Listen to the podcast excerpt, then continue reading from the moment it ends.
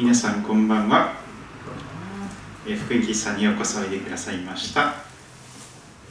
今日も何曲か賛美をして始めていきたいと思いますが最初は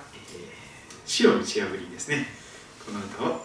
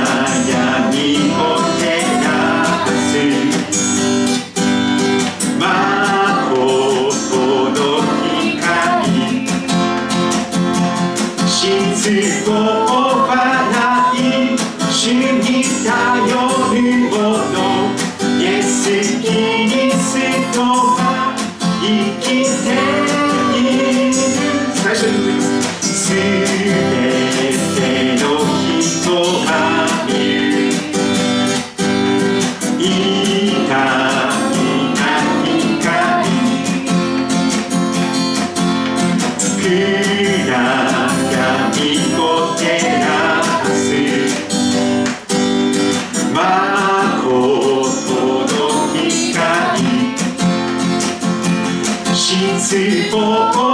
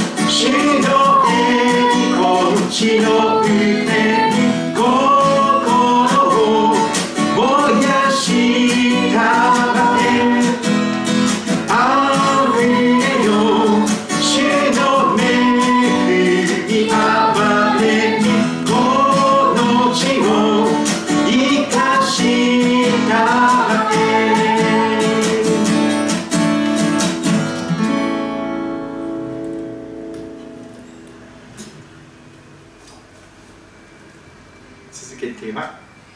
しい、命を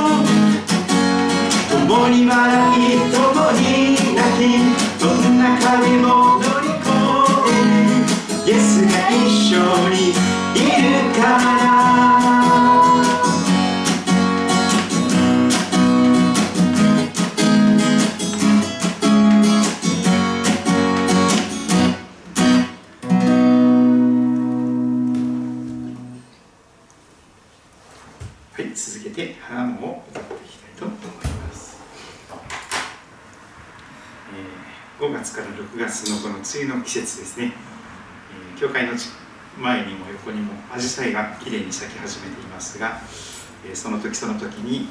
神様は素敵な花を咲かせてくださっていますが花も切っていけたらと思います。そしてそれぞれの置かれている持ち場立場状況は違いますが置かれたところで時が来ると素敵な花を咲かしていくことができたらいいなと。その時まで少し辛抱の時があるかもしれませんがこれを歌っていきます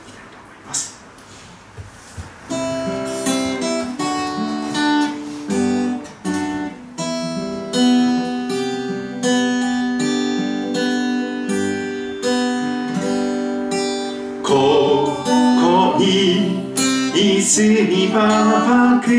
涙をすきりときやがて身を結び笑い声に満ちる花も雲も風も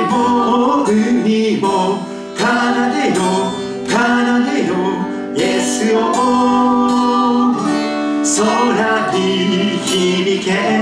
歌え魂よ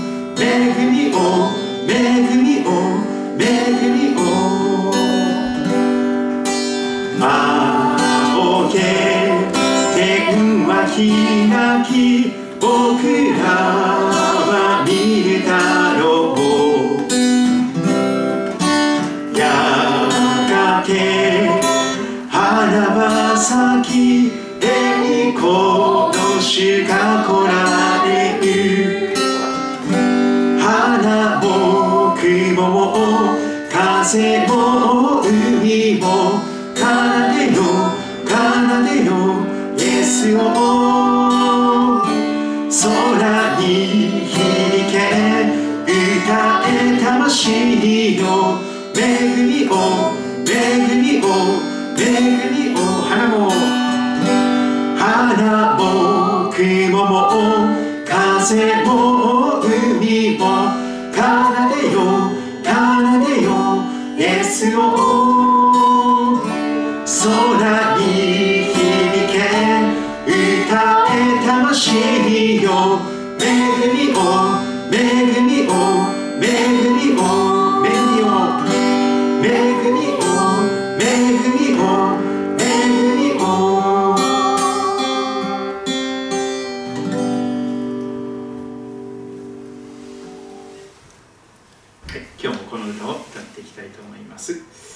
My life is in your hands. 私の命、私の人生そのものは神様あなたの御手の中に、神様あなたの手の中にありますという歌ですが、コロナが2年目になっていて、緊急事態宣言もまた伸びるか伸びないかとかっていうふうになっていますし、オリンピックはどうなるのかという状態なんですけれども、えーこの歌を歌うと元気が出てきたり、不安や心配な心が、落ち着きを取り戻すことができるのかなと思ったりもします。はい、歌っていけたらと思います。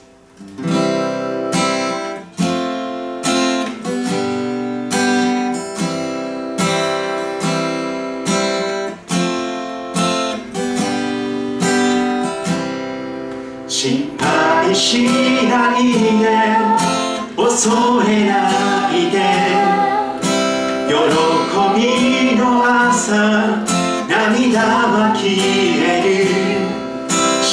スはいつも友達のよう心に明かり灯してくれる。私は生きる私は歩く何が起ころうとも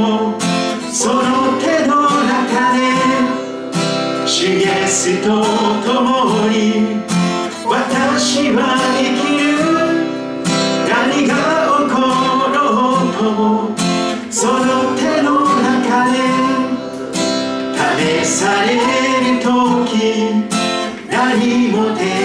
ず愛することを今はできず忘れないでよ主イエスのことを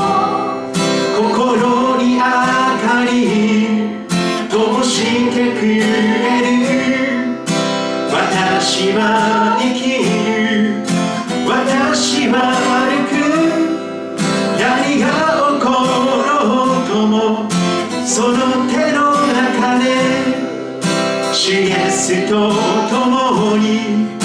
私は生きる。何が起ころうともその手の中で一番から歌いましょう心配しないで。恐れないで。喜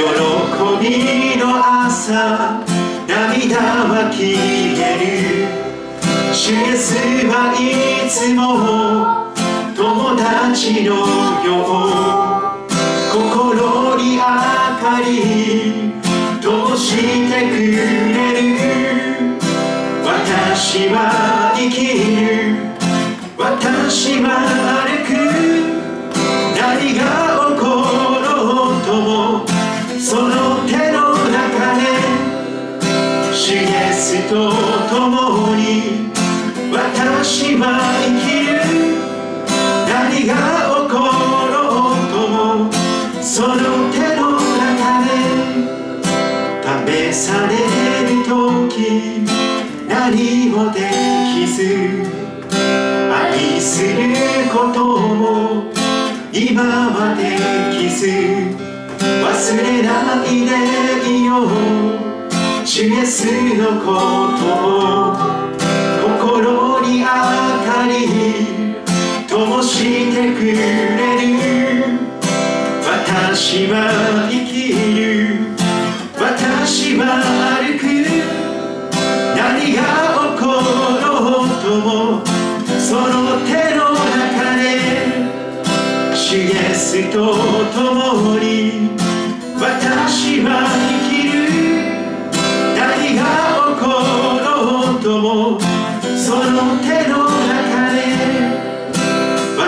私は生きる。私は歩く。何が起ころうともその手の中で。主イエスと共に私は生きる。何が起ころうともその手の中で。With Jesus I can take it.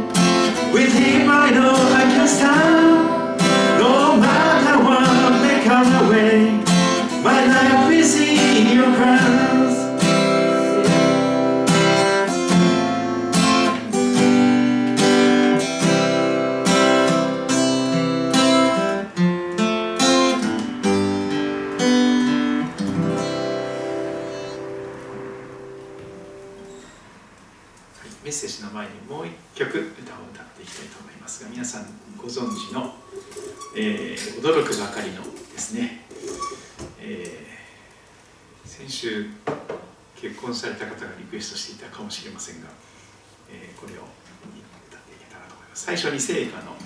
聖歌のバージョンで歌ってその後ですね歌える方は英語で。はい。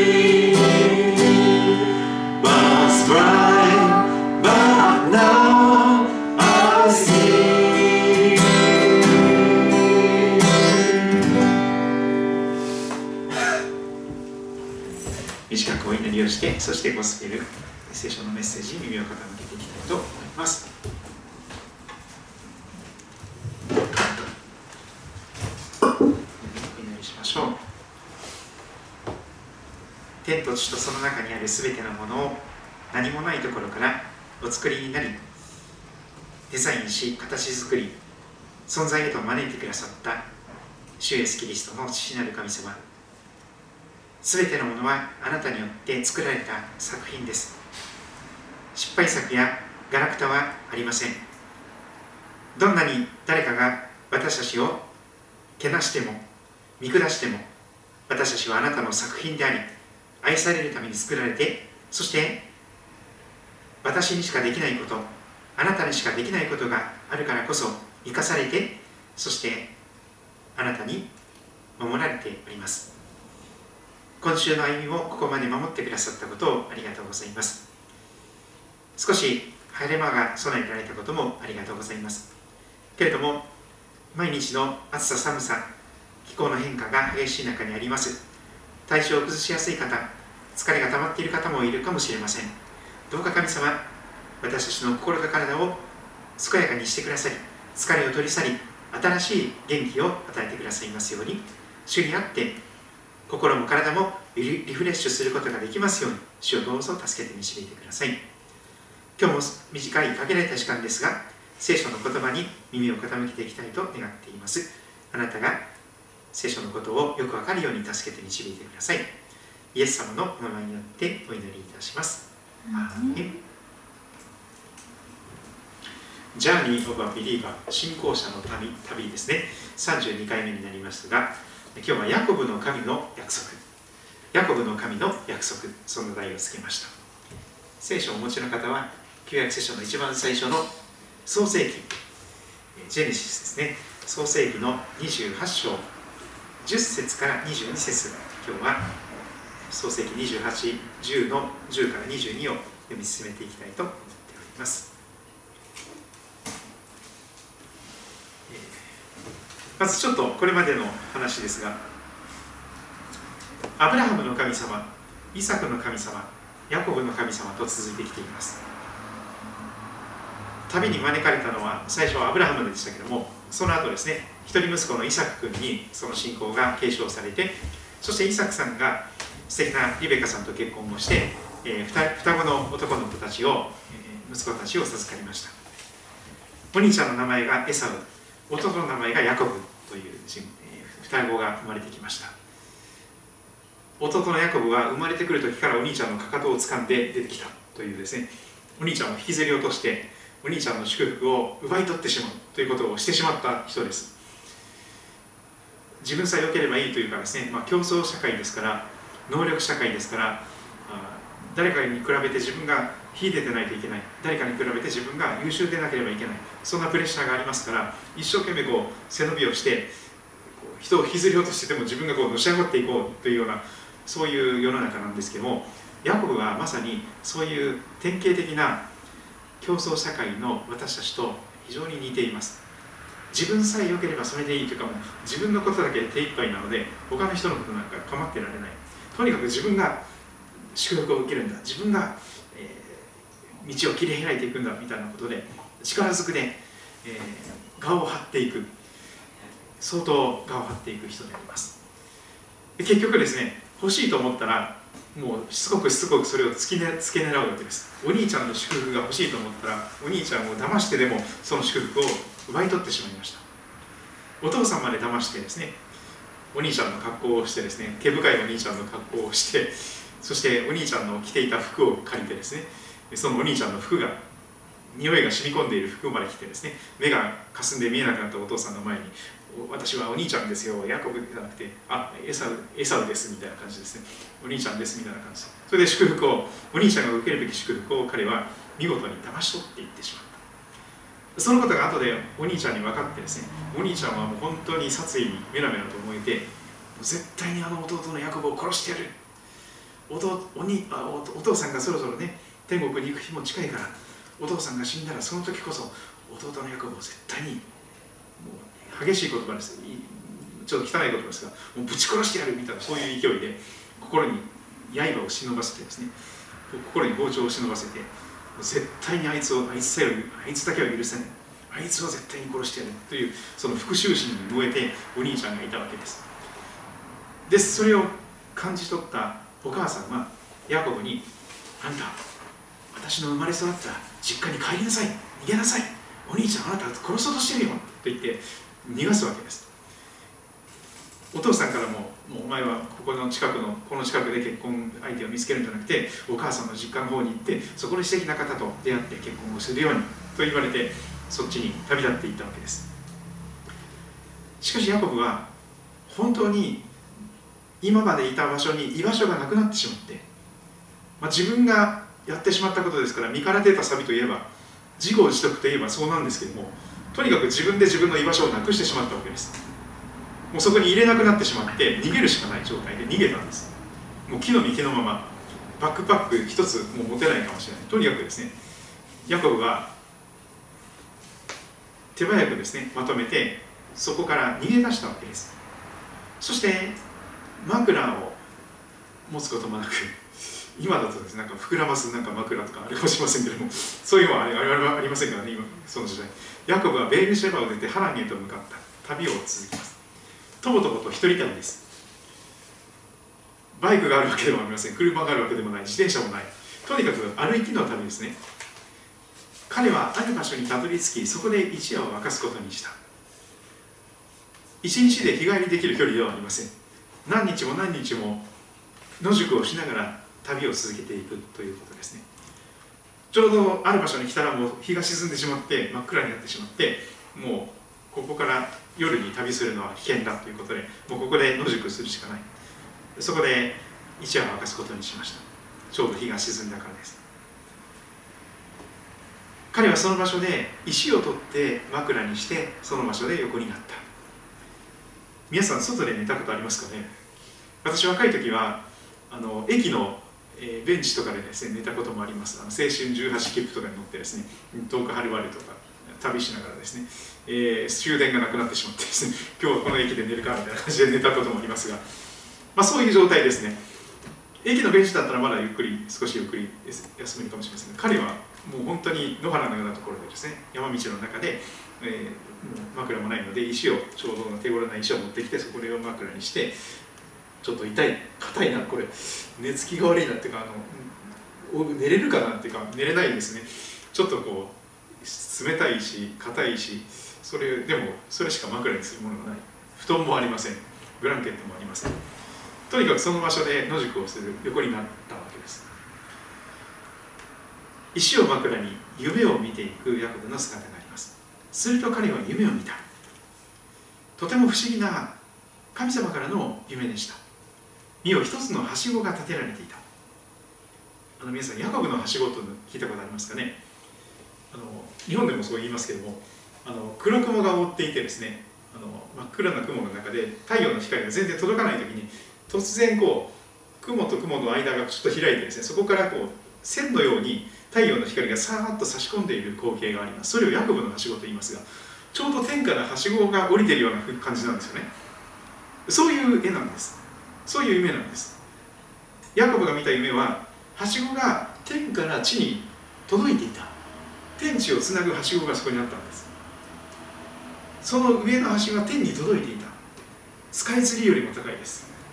そして雲の上というかですねその天に届いていた。そしてなんとですねそのはしごのところですね上りくらいしている天使の姿が神の使いたち天の御使いたちがそのはしごを上り下りしていたというそういう不思議な光景がありました。日本的に言うならばあの雲の板みたいな感じです そうかもしれませんが聖書的に言うならばこの天地をつなぐはしごがあってそこを天使が上り下りしていた。そんな夢でした。そして見よなんと主が天地を作られた主なる神様がその上に立ってこう言われるのです。私はあなたの父アブラハムの神イサクの神主である。神様が自己紹介をして語りかけてください私はあなたのお父さんアブラハムの神イサクの神主である。私はあなたが横たわっているこの地をあなたとあなたの子孫に与えるよ。あなたの子孫は地の塵のように星の数ほどに大きくなるよ。誰にも数えくれないぐらいにたくさんなるよ。そしてあなたは西に東に北に南へと広がり地のすべての民族は部族はあなたによってまたあなたの子孫によって祝福される。アブラハムに与えられた祝福の約束と全く同じその祝福の約束のバトンが神様から直接このヤコブに孫であたるアブラハムから見たら孫のヤコブさんにですねその祝福のバトンが見事に神様から直接受け取れと言ってその約束が届けられたわけです。そしてその約束にはすごい力強いすごい心強い約束があったんです。15節。見よ私はあなたと共にいてあなたがどこへ行ってもあなたを守る。そしてあなたをこの地に連れ帰る。私はあなたに約束したことを成し遂げるまで決してあなたを捨てない。さっき見捨てないイエスの愛と歌いましたけども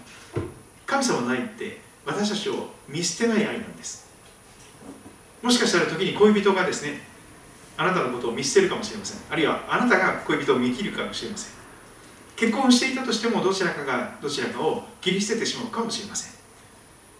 親であっても子供を捨ててしまうことがあるかもしれません。逆に子供が親を捨ててしまうこともあり得るでしょう。さまざまな形で人間は愛し合っていたとしてもそれはすごい弱い絆です。すぐにこう何か起こるとプチッて切れてしまうような弱い絆ではないでしょうか。でも神様との絆は違うんです。あの命綱のように私学生時代アルバイトいろんなアルバイトしたんですがある時にはですね安全ベルトをしてですね腰道具をままとってですねそしてあの電柱に登ったりしましたね。電柱の電気工事の手伝いをしたりとかいろいろしまして。その時にこうあの安全ベルトについてる腰道具のそこのあの綱知ってますかね皆さん。結構これぐらいの大きな綱がありますよね。80キロぐらいの人が780キロぐらいの人がですねちょっと100キロ超えてたら危ないかもしれませんけども。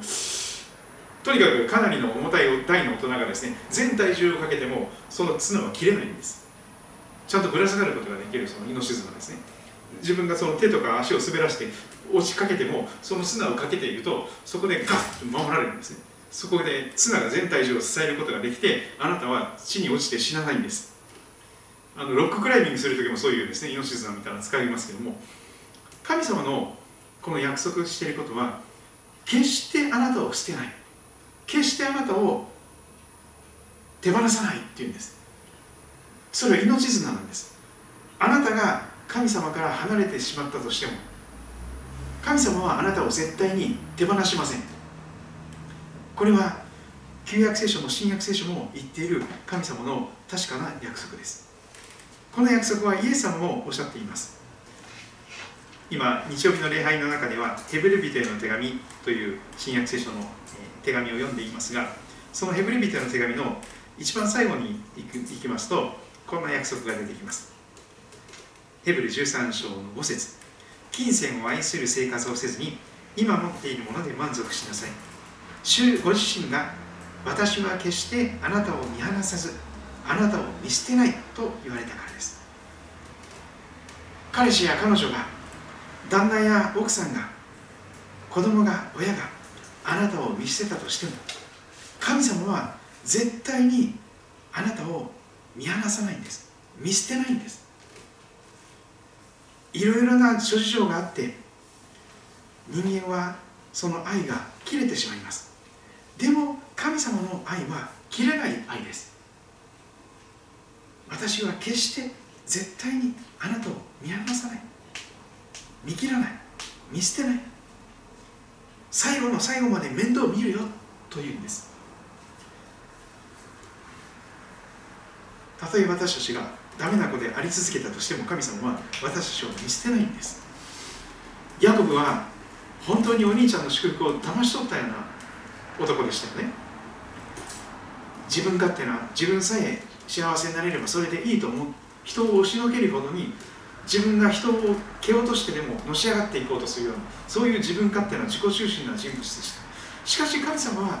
罪人の友達になってくださるんです。罪人の味方になってくださるんです。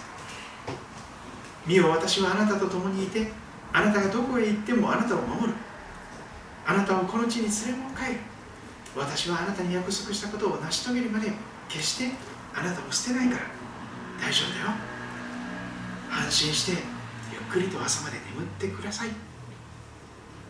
人は不安とか恐れがあると夜ぐっすり眠れないんですよね。ああなったらどうしようこうなったらどうしようあの問題はどうなっていくんだみたいなことでこうそれを考え始めるとですね余計目が覚めてしまってですね夜中になって2時3時になっても眠れないということがあるかもしれません。でもそのような時にですねぜひ今日のところを思い出していただきたいんです。神様が寝れないで石の石の枕のようなところに野宿しているような状態の私たち。ベッドにちゃんと入らずにですねなんか適当なところでこうやってなんかあってとかってちょっとなんか死にかけている時。そこに神様が共におられるんです。そしてあなたが意識を失って倒れる時に実は神様があなたを守り支えていてくださるんです。だから今生きているんですよね。生かされているんです。神様が守ってくださらないと意識を失うというのは非常に危険なことです。特に立っている状態で。格闘技するときはですねちょっと怖いんですよね。あの冗談回し蹴りとかですねハイキックをパーンとかって頭にもらってですね私意識が飛んだことがありますけど気がついたらなんか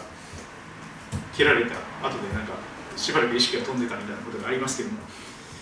そういう時って結構危険なんですよね。立ったままそのまましゃがむことができたらいいんですけど立ったままでバタンって倒れてしまうと相当いろんなところにダメージがきます。特に頭を強く打ってしまうと命取りになることが多いです。別にバイクに乗らなくても自転車に乗らなくても家でそのまま意識を失って立った状態で倒れて打ちどころ悪かったらそのまま死ねるんですよ。でもそれがないということはどういうことですか？神様があなたが意識を失う時にもあなたを守ってくれていたということですね。神様がヘルメットになってくださり神様がプロテクターになってくださったということですよ。そんな風にして絶対にあなたを離れないで絶対にあなたを見捨てないで命がけであなたを守り命がけで約束の地に旅の終わりのところに必ずたどり着くことができるようにしてください旅というのは目的地がありますね。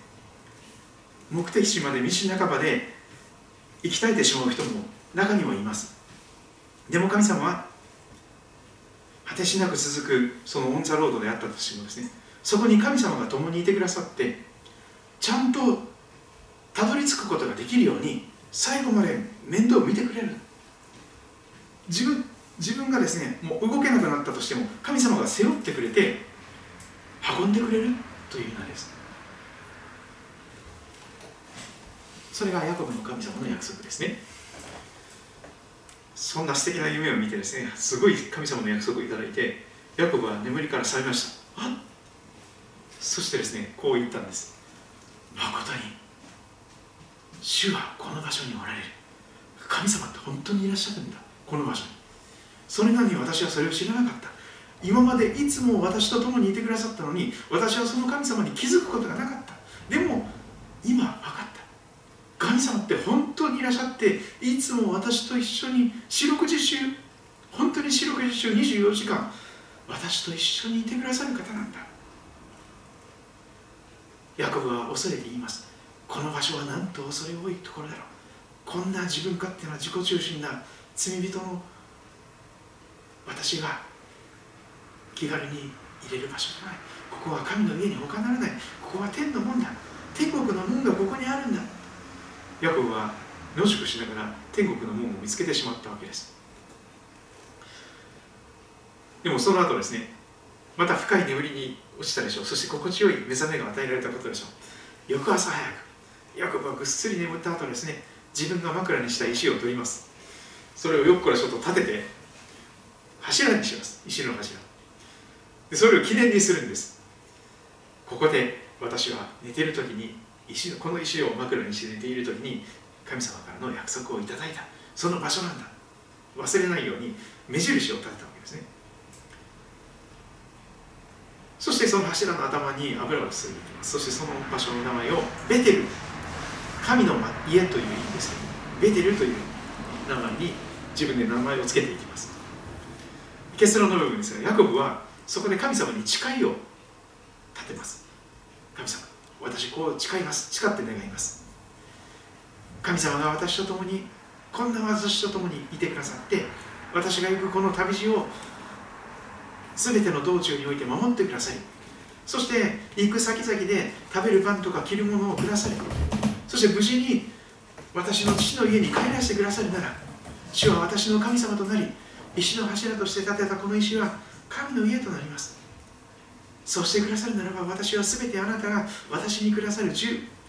くださるものの10分の1を必ずあなたに捧げます、まあ、10分の1献金というのが教会にはありますがその元になるようなものの一つがこの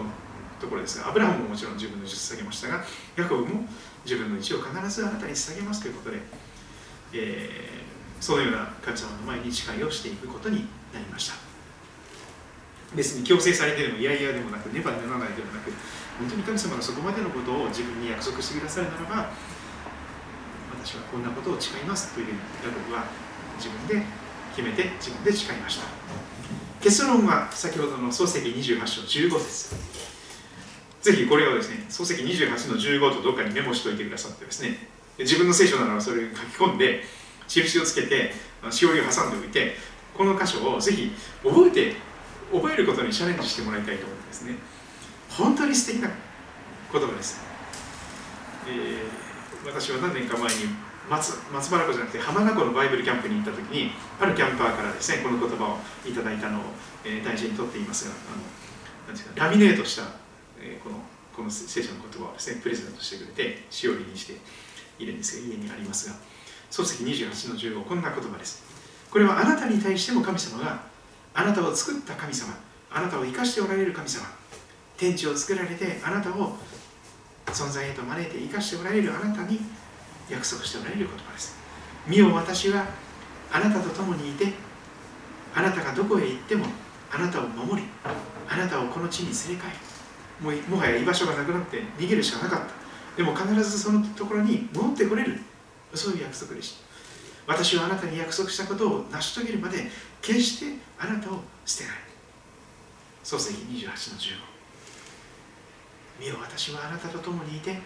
あなたがどこへ行ってもあなたを守りあなたをこの地に連れ帰る私はあなたに約束したことを成し遂げるまで決してあなたを捨てない。誰かがあなたを見捨てたとしても神様は絶対にあなたを見捨てない。そのことをしっかりと心の中にえー刻んでいただけたらと思いますそれを意識することができたならばこの歌も心から歌えるかと思います。主がそばにいるから。そうですね。神様が私を見捨てないということは神様が主なる神様がいつでも私のそばにいてくださるということですよね。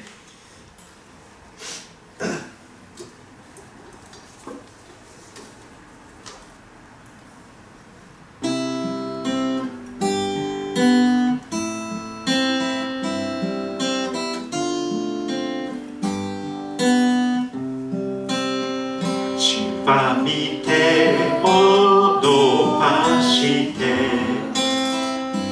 涙をぬくりつまずきから引き上げてください。命の知恵導く。主は見て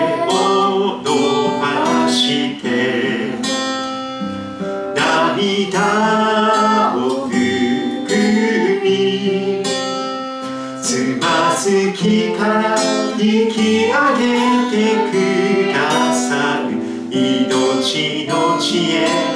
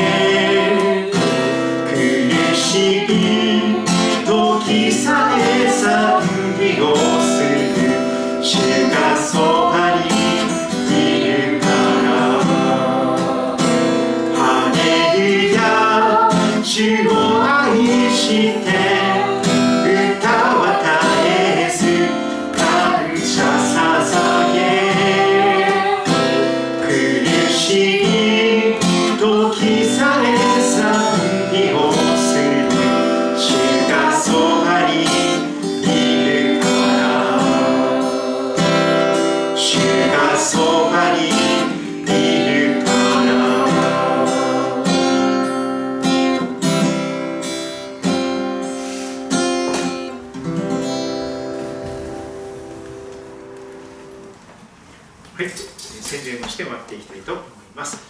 えー、杉戸キリスト教会のホームページ、ぜひチェックしてみてください。ラブ杉戸で検索すると出てきます。QR コードをご利用ください。ラブ杉戸ラジオも、えー週に3回ぐらい今更新しています。えー水曜日と金曜日と日曜日ですね、えー水曜日の聖書と祈り会のメッセージ、えー金曜日のこの福音キリストの最初から最後まで、それから、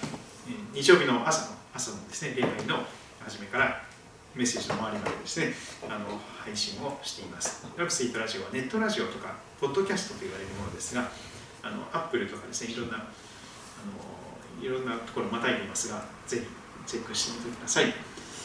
えそして地図ですね、来られてない方のためにその地図を紹介しています。一番近い駅は東武動物公園の駅です。スカイツリーラインですね。東口から出て古利根川を渡ってください。すると吹田町に入ります。えー迷わなければ川沿いに来ると10分ぐらいでショートカットで来れますが、杉戸高校とか JA とか町の役場がある通りです。バイパス内4号線が近くを走っています。霞とかベルクスにお買い物にすぐにこの辺に教会があるのかなと確認してみて、斜め向かいに蕎麦屋さんもあります。ということですね。